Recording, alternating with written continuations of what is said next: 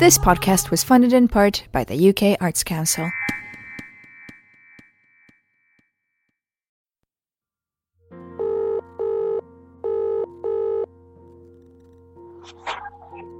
Hi, Trey. Hi, how are you? Yeah, Welcome man, to yeah, In House, the podcast about creativity and confinement. This week's interview is with Trey. Now, Trey is one of the first artists that I met working at In House uh, when I arrived at Lewes Prison almost two years ago. And Trey is a spoken word master, and he performed a piece then which completely blew me away. So, this interview is a little bit different, and I've interjected it throughout with examples of his spoken word. I hope you enjoy. Talking, talking, talking, forever talking. You're boring. Same words, jarring in the mornings. And no wisdom in your speech. Just stay out of my way, remain out of reach. Arm's length, that's your best bet. Trust me, it's in your best interests. And no intellect in your movement. But every day I'm getting wiser. Still, I've got room for improvement. You talk fiction. That's why I distance myself as it's torture to listen. And when I move through, I show my competitors who's who. And with my statements, I'll show the world that I can raise roofs. Now see, I found my rhythm gradually. I couldn't write for weeks, but I knew to make it work, it wasn't going to land in my lap for free. I had to tap the meaning, then attack with reason. And I know what I'm saying as I've previously danced with demons. But now I'm even wide awake when I'm dreaming. I guess I just find it distasteful that you tell lies in plain view. But our society made you, so I can't even blame you. But I've wrote this from your fake truth. So, bro, I must now thank you. My name's Trey Clark. I'm 27 years old. Um, I've spent time in custody since 2011 up until 2019. I'm at In-House Records, and since being with them, I've had the hope and belief in myself that someday I can achieve what I want to do with my music. you can imagine a lot of people that I've talked to for this segment of the CD have been musicians, but your main thing is spoken word, right? Is this something that has always been true with you? Do you remember a moment in your um, younger years when words and painting pictures with words like that was a thing you discovered or presented itself as something important? No, you know, um, growing up with friends that could rap and MC and create music, I was round it all the time and could never do anything because I don't think I gave myself a chance um, to do it. I kind of freestyled a little bit here and there. I loved music. I loved music growing up. I was around garage music and drum and bass growing up, and then R and B, hip hop, rap. I love grime, drum and bass, dubstep, garage, the, everything. Like my, my music is so eclectic. I love everything. As long as it touches me and it's got a nice beat, I'm there. So it's nice. But it wasn't until I was on the other side of the world, away from my children, that I started sitting down and writing my feelings out on a bit of paper, and then as in, I wrote it as it was in my head. So I wasn't actually trying at the start to even write poetry or do anything. I was writing letters to my children as all of us as characters, all of us as bears. You know, I was making up stories for all of us to keep us connected. And then as I was just writing some things, things started rhyming, and I was like, "Oh, that's cool." And then I started sharing it with some people in the yard, and they were like, "Joe, that's really cool. Like that just touched me." And I've got like big six foot five guys from New Zealand with tribe tattoos all over their faces and arms, crying at what I'm talking about. And then that's when it hit me a bit. I thought, okay, I'm going to start sending some of these back to England. And I started getting some responses. I started winning some competitions, and and then yeah, I started sharing a bit more, and I didn't lock it up, and it's it's gone from there. Really, I, I didn't expect anything to come from it. I was just writing a letter to my children one day. you um you're saying that you finished your sentence in Lewes and that you were coming over from Australia. So just briefly to put that into context, um, how you were you actually did some time in Australia, did you? So I was actually serving a sentence in England. I was released on my license. Um, I still had some problems with some people I decided the best thing for me to do was get out of the country for a little while. Um, I decided to go to Australia. I managed to get through. I spent some time with my family, and after some people in England realised I'd gone, they'd run Crime Stoppers, and then yeah, it became apparent I was abroad illegally, and then I got sent home after a year. After spending a year in custody out there, um, I got sent home to finish off my license that I'd been recalled for for leaving the country. So I probably spent about just over three years in total, with about a month outside in the middle of it. It, really fascinating listening to the spoken word stuff that you sent me because a lot of it details uh, the experience of prison life, right? And and obviously, I'm I'm imagining that you wrote quite a lot of that when you were inside. Did you? Yeah, that that all of that stuff I sent, apart from the one with a bit of a backing track, all of them were wrote in custody. Yeah. Yeah. So, do you feel uh, that your three years or, or almost three years in prison was primarily a punishment in that they took that time away from you, or do you feel that there was genuine rehabilitation there? Um, in a sense, I think yeah, the whole loss of liberty and being incarcerated, yeah, is the punishment. That time by yourself to reflect on what you've done is the punishment. Being away from friends, family, colleagues, life, that's the punishment. Um, but if you don't have rehabilitation in jail, then no one's going to get better. They only get worse. But then it comes down to the one element: does that person want to change? And that person has got to want to change before. They can say it a thousand times, but until they apply themselves and change, they're never going to change. Prison's a revolving door, and until you join yourself into a little group and open your mind and go, do you know what? Like enough's enough. Like I'm not coming here no more you're you're always going to keep going back. Mm. And for in-house to me was my reason for not. They instill values in you of what you can achieve on the outside and everything is yeah. With in-house, we learn on the inside about things, but we're developing our tools so we can use them and build together on the outside. And that's what we have done. People on the inside are not seeing probably what we're doing out here, but we are doing it and it's achievable by all of us coming together collectively and doing it. That's how it works. I'm interested or intrigued by this idea of um, of creativity in confinement. Do you yeah. think that that that is that you need something like that if you're going to spend time in confinement. How important is a creative pursuit do you think? I think you either go down two directions in jail. You either don't have that creative mind or you do. And by having that it gives you that time to reconnect with yourself. And you can only be really creative when you are so isolated from everything because it allows you to then look around yourself at nothing and go right. What can i do? And it's you're pouring everything you've got out. So i think the importance of being creative in custody is massive because it takes you out of that headspace of being locked away. Now obviously being an intelligent person you know you're still locked away and you understand why you're there but applying yourself to something creative to make yourself better is you need that to survive i think Mm. Without music, without writing my poetry, I would have gone down the wrong way and I would have hung around with the wrong people and I wouldn't have gave myself the chance to repair. So you got out when I started and I can't remember quite when that was. I mean, it's a, it's going on a couple of years ago now, I think, isn't it? I mean, you probably remember the date. When did you leave Lewes? I think it was the 17th of July. Okay. 2018 was it? 2018, yeah. So you did a piece, but it was about I think your time in the armed forces, and I remember this description of red mist, and it being really full on and um, incredibly like visceral description of of battlefields, and you coming to yeah. terms with that after that. Are you able to recite for me any of those lines?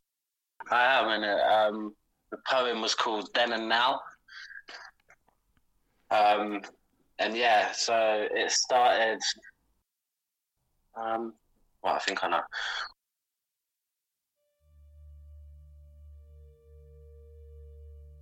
crosshairs. I see them coming from a mile away, locked and loaded.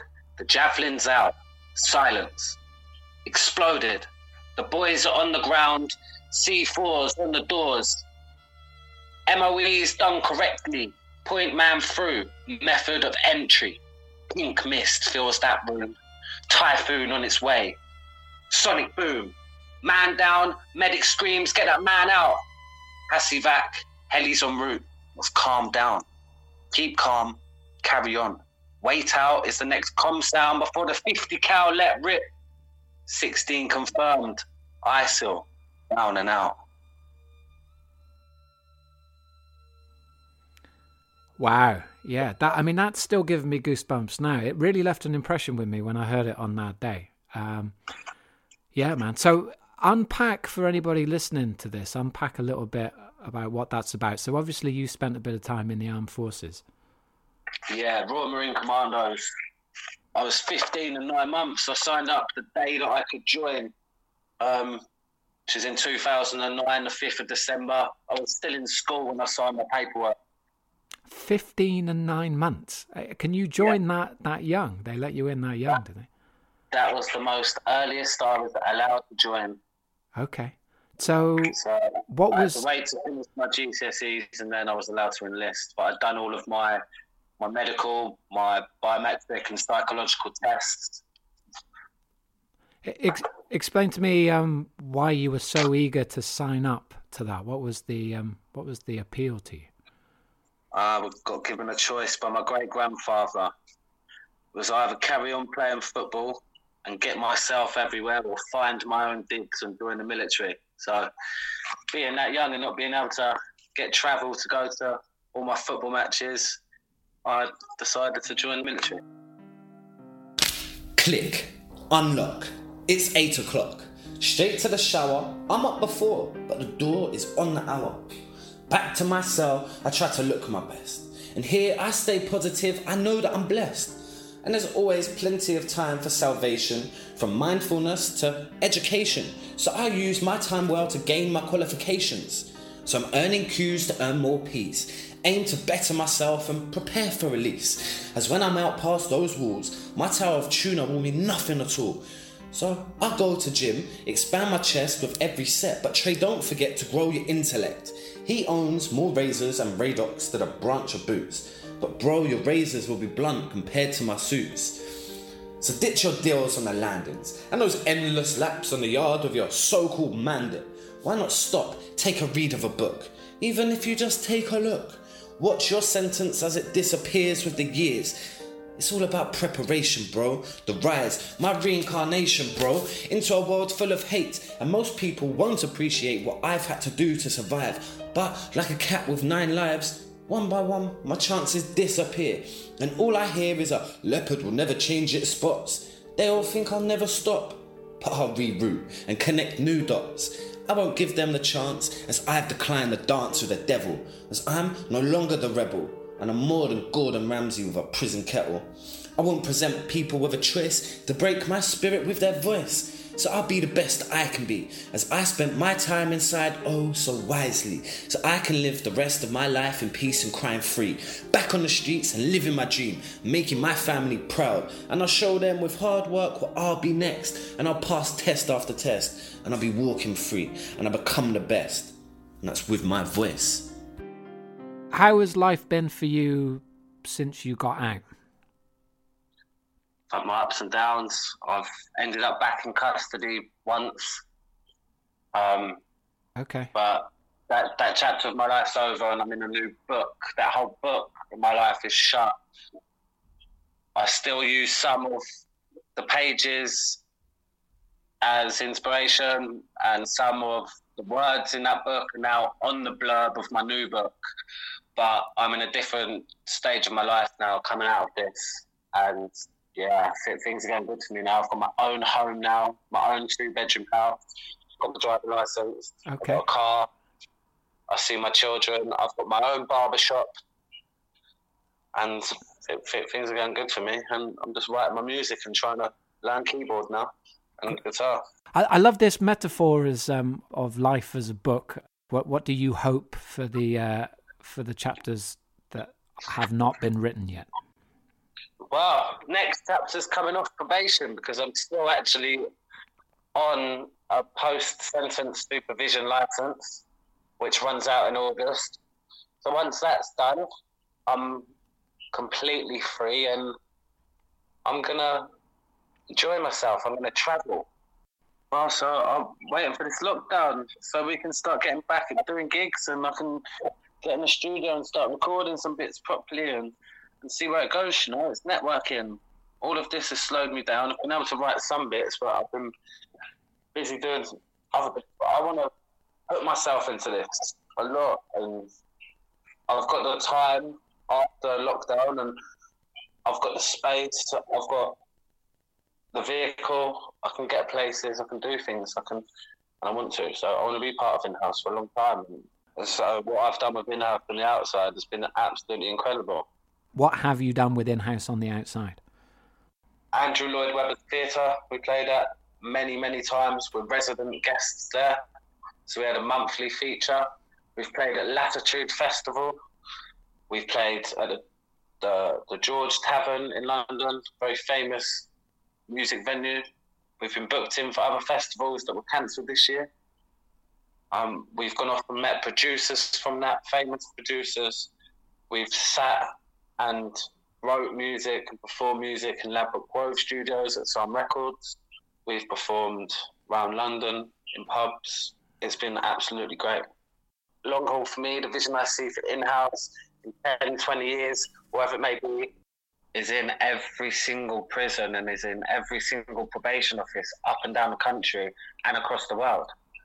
We are there as prevention. We're there with youth offending teams. We are there to go, come write music instead of being on the streets. Being that front line of going when people are getting arrested or cautioned, they're being told, heard about in house records. And then like, oh, what's that? Before they're even being sent to a youth offending team or anything like that. And then they're in the hands of in house then. You used the phrase there, or the, or the sentence, come and write music instead of being on the streets. Right now, I Yeah. know what you mean by that because I've been in those workshops and I've seen how transformative it can be for people. But a lot of people will think that that is far too simple, right? Surely it can't be that simple. Surely music is not so powerful. I mean, is it? It starts then. It starts then. So what I'm trying to say is the prevention side, getting people off the streets before they start learning about being on the streets and why they need to be there. Right. So boys are in their bedrooms listening to music, loving music. They're starting to get their own genres of music by themselves and then gradually with their friends and they're enjoying music together. Right. We start to enjoy the same genre. We haven't got nowhere to do anything. So we're out in the streets trying to earn some money so we can get a bit of studio time or buy some equipment. But before that, why have we got to go on the streets to do that if we're underprivileged or haven't got money? Is there not people out there that can help us? Oh, yeah, there is in house records. So we're there before the thoughts as an adolescent get into your head of going out on the streets and needing to earn money because mummy's too poor or mummy won't give me money because I'm too naughty or anything. In house there as that first step prevention before children are groomed into going on the streets or make that choice of going, oh, I want to go and sell drugs. How important is um is writing for you on the outside? Do you write every day, or how often do you? No, not every day. Like life's got got me a little bit at the moment. Um, I write when I can and when I feel the need to. I'm not a writer that sits down and goes, right, I must do this, I must do this. I write when I feel I need to get that down. I see creativity as a key to yourself because creativity comes from you as an image, as an imagination, as a thought. And it comes through the process as a thought, as an image, and then as a product, whatever it may be, compound, liquid, whatever it is, words, visions. You can still be creative with your visions and help people with just how you talk. So on the outside, inside, yeah, it doesn't matter. Creativity, anyone can do it. To possess it, you've got it ready. You're the holder of the key to yourself. All right, Trey. Well, look, man. Hopefully, when all this um, pandemic uh, nonsense is over, I can meet you again in person at one of these showcases. Hundred percent, yeah, definitely. Yeah. All right. Well, look. Thank. Thank you very much for your time, Will. Yeah, well, appreciate it. likewise. Thank you for your. All right, Trey. Cool. Well, we'll have a good good weekend. Yeah, I'll, man. I'll speak to you soon. All right. Take it easy. Bye. Bye, mate. Bye. To find out more about the world's only prison run record label, go to inhouserecords.org. That's all one word inhouserecords.org. And if you'd like to hear more of these interviews, please hit subscribe if you can on whatever platform you use for podcasts. The In House Podcast is an APA production for In House Records.